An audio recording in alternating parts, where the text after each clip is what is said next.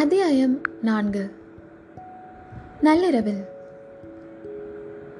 இரவு போஜனம் ஆன பிறகு வந்தியத்தேவன் கலங்கரை விளக்கின் தலைவரை தனிப்பட சந்தித்து இலங்கைக்கு தான் அவசரமாக போக வேண்டும் என்பதை தெரிவித்தான்.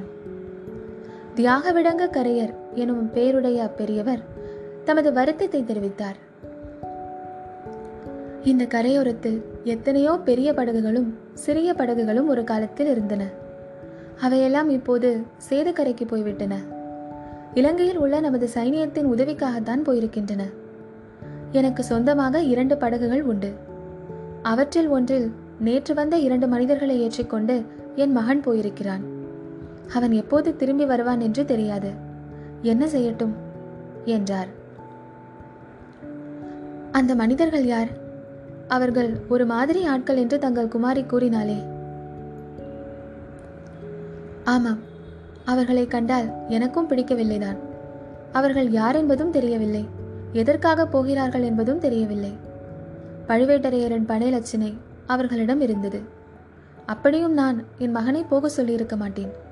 ஆனால் என் மருமகள் மிக பணத்தாசை பிடித்தவள். பை நிறைய பணம் கொடுப்பதாக அவர்கள் சொன்னதை கேட்டுவிட்டு புருஷனை போக வேண்டும் என்று வற்புறுத்தினாள். இது என்ன ஐயா வேடிக்கை? வீட்டு உலக அனுபவம் இல்லாத ஒரு சிறு பெண் சொன்னால் அதைத்தான் உங்கள் மகன் கேட்க வேண்டுமா? என்றான் வந்தியத்தேவன். பிறகு சிறிது தயக்கத்துடன் மன்னித்துக் கொள்ளுங்கள் அது தங்கள் குடும்ப விஷயம் என்றான். அப்பனே நீ கேட்பதில் தவறொன்றும் இல்லை. என் குடும்பத்திற்கு சாபக்கேடு ஒன்று உண்டு என் மகன் என்று தயங்கினார். வந்தியத்தேவன் அப்போது சேந்தன் அமுதன் இக்குடும்பத்தை பற்றி கூறியது நினைவுக்கு வந்தது. தங்கள் மகனால் பேச முடியாதா? என்றான். ஆம் உனக்கு எப்படி தெரிந்தது? என்றார் பெரியவர். சேந்தன் அமுதனையும் அவன் தாயாரையும் அவர்கள் வீட்டில் தான் தங்கி இருந்ததையும் பற்றி வந்தியத்தேவன் அவரிடம் கூறினான்.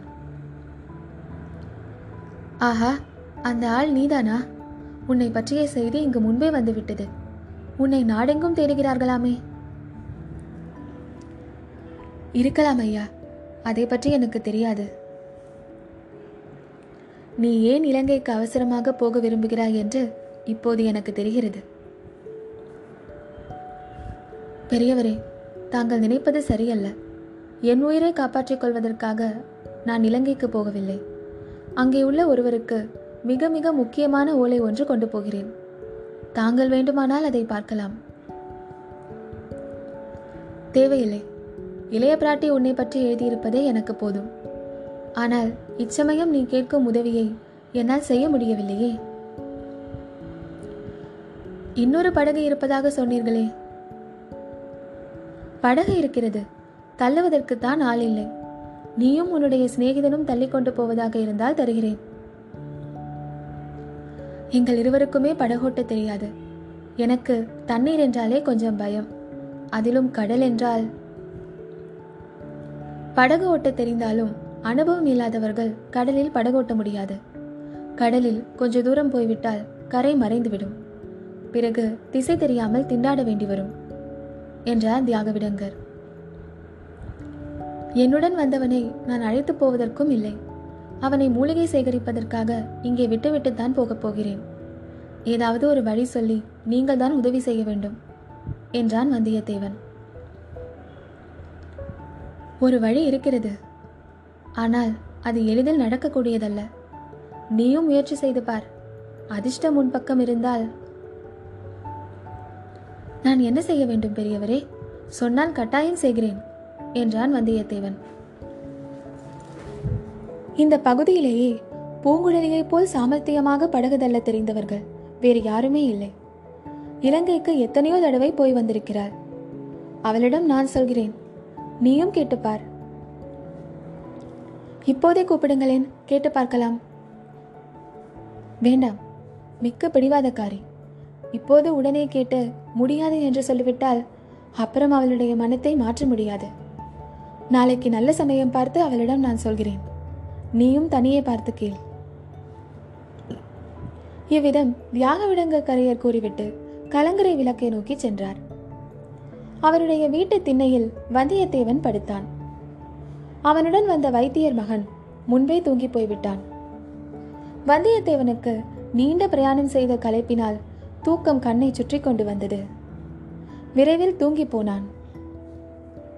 திடீரென்று தூக்கம் கலைந்தது. கதவு திறக்கும் ஓசை கேட்டது.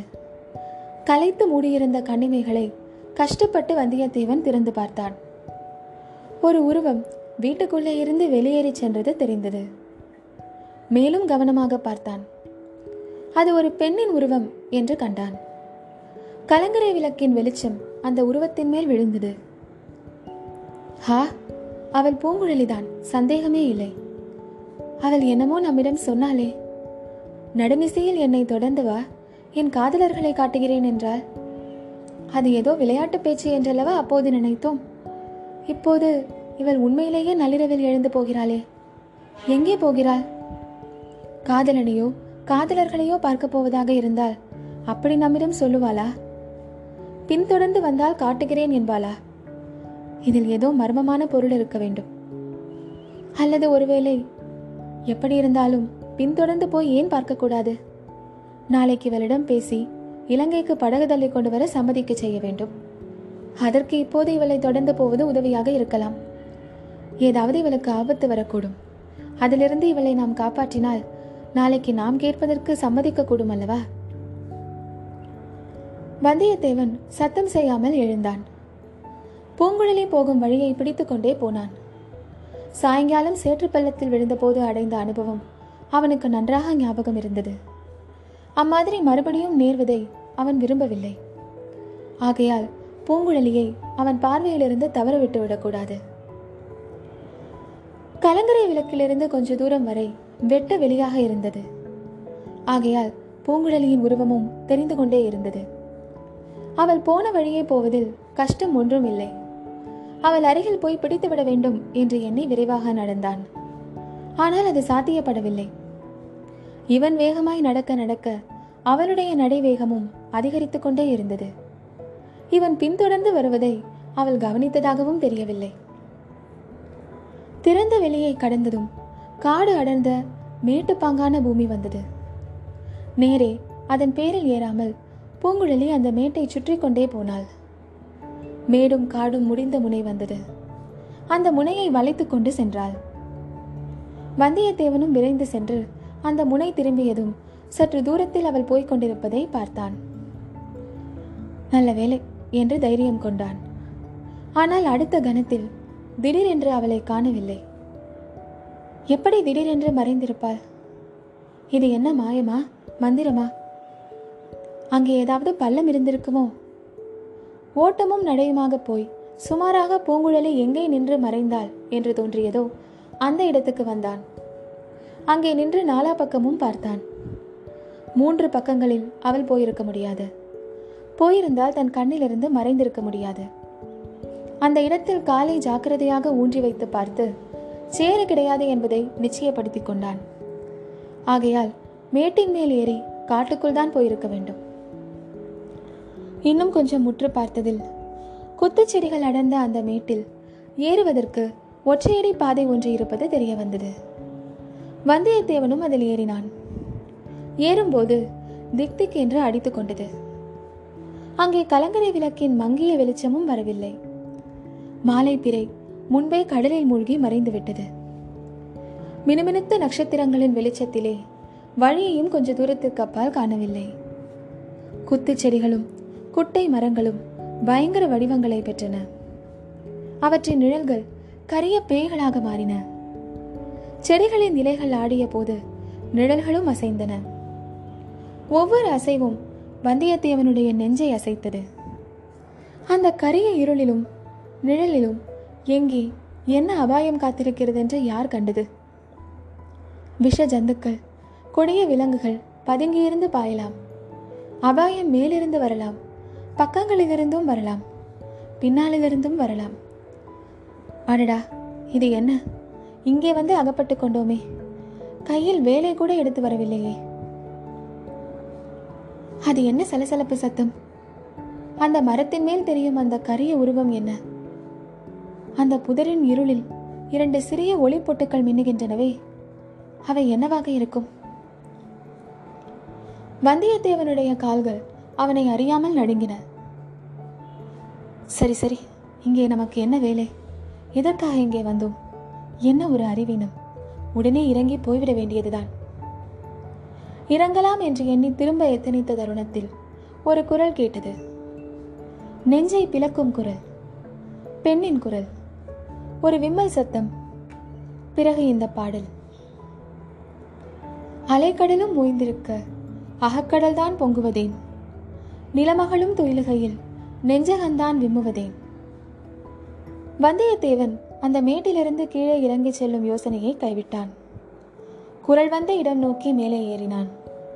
விரைவில் மேட்டின் உச்சி தெரிந்தது. அங்கே அவள் நின்று கொண்டிருந்தாள். பூங்குழலிதான். பாடியதும் அவள்தான். வானத்தில் சுடர்விட்ட நட்சத்திரங்களை பார்த்து கொண்டே பாடினாள். அந்த விண்மீன்களையே அவளுடைய பாட்டை கேட்கும் ரசிக மகாசபையாக நினைத்து கொண்டு பாடினாள் போல. நட்சத்திரங்களில் ஒன்று தூமகேது. அதிலிருந்து கிளம்பிய கதிரின் கத்தை நீண்ட தூரம் விசிறி போல் விரிந்து படர்ந்திருந்தது. மேட்டின் உச்சியில் அப்பெண்ணின் நிழல் வடிவமும் அவளுடைய குரலும் கீதமும் வானத்தில் தூமகேதுவும் சேர்ந்து வந்தியத்தேவனை தன் பயமிழக்கச் செய்தன. அவனுடைய கால்கள் அவனை உச்சி மேட்டில் கொண்டு போய் சேர்த்தன. பூங்குழலிக்கு எதிரில் நேருக்கு நேராக அவன் நின்றான். அவளுக்கு பின்னால் வெகு தொலைவை என்று காணப்பட்ட இடத்தில் கலங்கரை விளக்கின் சிவந்த ஒளி தோன்றியது. அதை ஒட்டி விரிந்த கடல் பறந்து கிடந்தது. கடலுக்கு எல்லையிட்டு வரையறுத்ததைப் போல் வெள்ளிய அலைக்கோடு நீண்டு வளைந்து சென்றது. வந்துவிட்டாயா? திண்ணையில் கும்பகர்ணனை போல் தூங்கினாயே? என்று பார்த்தேன். வீட்டு கதவு திறந்த சத்தம் கேட்டு விழித்து கொண்டேன். நீ விடுவிடு என்று நடந்து வந்து விட்டாய். திரும்பியே பார்க்கவில்லையே. ஆமம்மா உன்னை தொடர்ந்து ஓடி வருவது எவ்வளவு கஷ்டமாய் போய்விட்டது. எதற்காக தொடர்ந்து வந்தாய்? நல்ல கேள்வி. நீதானே வர சொன்னாய். மறந்து விட்டாயா? எதற்காக வர சொன்னேன்? உனக்கு நினைவிருக்கிறதா? நினைவில்லாமல் என்ன? உன் காதலர்களை காட்டுவதாக சொன்னாய். எங்கே உன் காதலர்கள்? காட்டு பார்க்கலாம். அதோ உனக்கு பின்னால் திரும்பி பார் என்றாள் பூங்குழலி.